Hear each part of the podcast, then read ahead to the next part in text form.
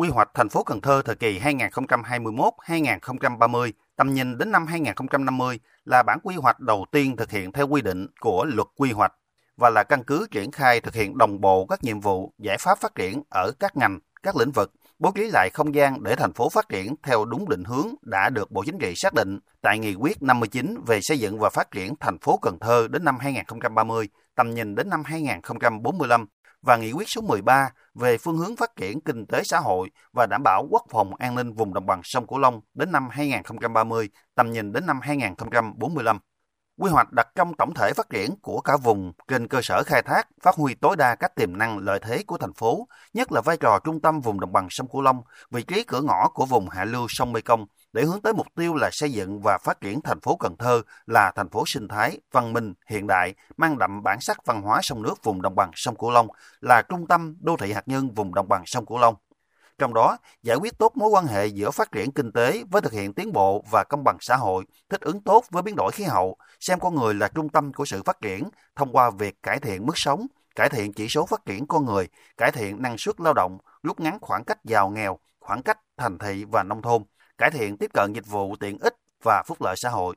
Để tạo những bước đột phá cho thành phố Cần Thơ, bản quy hoạch đã đề ra các hành động để nâng cao điều kiện sống của người dân, đẩy mạnh thu hút nhân tài, phát triển du lịch, dịch vụ xã hội, cơ sở hạ tầng, các quận đô thị mới trên cơ sở xây dựng hệ sinh thái đồng bộ để phát triển bền vững dựa trên ba trụ cột kinh tế, xã hội và môi trường. Đồng thời xác định chiến lược Cần Thơ sẽ trở thành trái tim của vùng đồng bằng sông Cửu Long về trung tâm công nghiệp, thương mại, dịch vụ, du lịch, cung ứng khoa học, phát triển và cung ứng nhân lực, y tế và chăm sóc sức khỏe.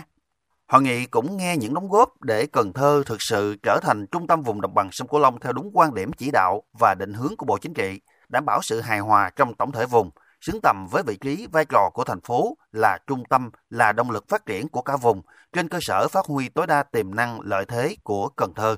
Từ những ý kiến nêu trên, Bí thư Thành ủy Cần Thơ Lê Quang Mạnh yêu cầu các sở ngành trong từng lĩnh vực để cùng đơn vị tư vấn thực hiện nhiệm vụ và sớm hoàn thiện bản đồ chi tiết để cung cấp thông tin trên cổng thông tin điện tử của thành phố để lấy ý kiến rộng rãi của cộng đồng dân cư, tổ chức, cá nhân liên quan, bài bản và sẽ tiếp tục lấy ý kiến rộng rãi để tiếp thu ghi nhận ý kiến để hoàn thiện dự thảo quy hoạch của thành phố.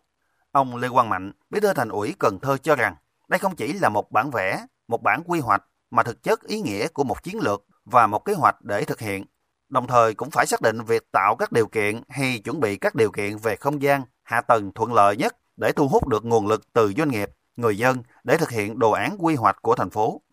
Nếu quy hoạch có tính chất định hướng chuẩn thì nguồn lực đầu tư từ nhà nước, địa phương cộng lại cũng chỉ nên đáp ứng từ 15 đến 20% tổng số vốn để thực hiện quy hoạch đó. Còn lại phải thu hút được 80% tiền từ doanh nghiệp tư nhân, người dân, nhà đầu tư nước ngoài. Khi đó mới thực hiện tốt đồ án quy hoạch có tính chất đột phá, phát triển. Ta phải đặt trong cái tổng thể của đồng bằng sông Cửu Long đã phân cho các cái tiểu vùng như thế nào để chúng ta phát huy tốt nhất lợi thế và trên cơ sở từ cái lợi thế đó thì chúng ta hình dung cho năm 2030 và 2050 là không phải để sản xuất những gì mà cái điều kiện chúng ta có được mà chúng ta phải tập trung vào sản xuất và định hướng đến những cái mặt hàng những cái sản phẩm mà đến năm 2050 thế giới người ta tiêu dùng chúng ta có thể có các cạnh tranh và chúng ta có thể tạo được ra dòng tiền để nhà đầu tư, để doanh nghiệp người ta thấy điều đó là phù hợp với tính toán của người ta, để người ta xuống tiền vào cái mảnh đất của chúng ta.